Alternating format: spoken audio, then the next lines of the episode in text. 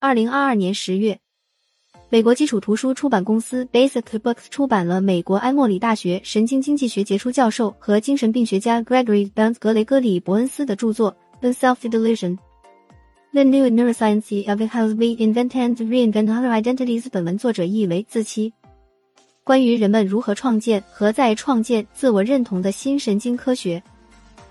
本书的主要观点是我们讲给自己听的故事和关于我们的故事。对于我们的人生都是至关重要的。众所周知，我们都在讲述关于自己的故事。伯恩斯则认为，我们不仅在讲故事，其实我们就是故事，而且我们读的故事会改变我们的大脑。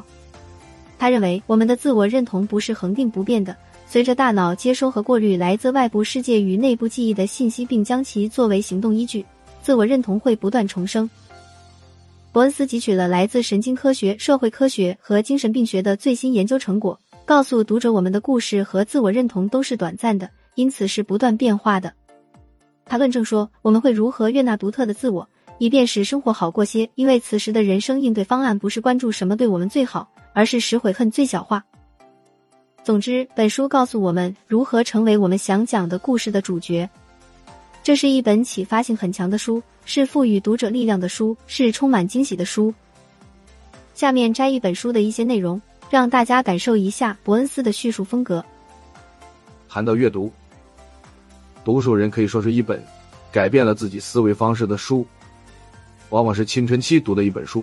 作家斯蒂芬金举出的一本书是威廉·戈尔丁的《蝇王》，那是他十二岁时碰到的一本书。他形容说。这是他读到的第一本长着手的书，强有力的手，他们从树叶上伸出来，扼住我的咽喉。当我们说有什么改变了大脑的时候，改变有两种表达方式。第一种是短暂的改变，大多数心理实验都是围绕短暂改变来设计的。第二种改变是长效的变化，但这些变化较难测度，对于大脑。多数神经科学家将大脑的短暂改变解释为瞬时信息处理，而不是持久变化。例如，视觉皮质对市场中的变化做出响应，但这些响应不会持续，直接意义消失。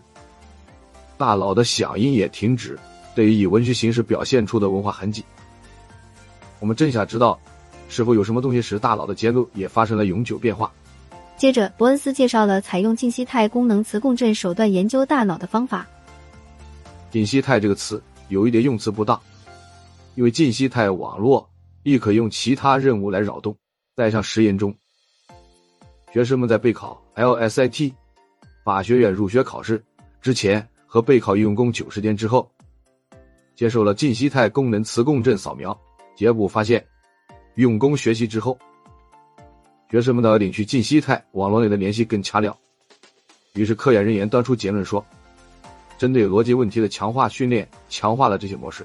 更可能的解释是，用功的行为，尤其是日复一日、周复一周的用功学习，导致大脑自身的物理改变。这些改变一直持续到了实验中的静息阶段。然后，伯恩斯讲述了二十位志愿者连续十九天阅读小说《庞贝》，并接受静息态功能磁共振扫描的实验。文学将读者沉浸在杜家创造的世界里。对于许多小说，读者在阅读他们的时候，感到自己与小说的主人公简直是一体的。这就解释了在志愿者阅读小说的日子里，我们为何观察到他们感觉运动网络的变化。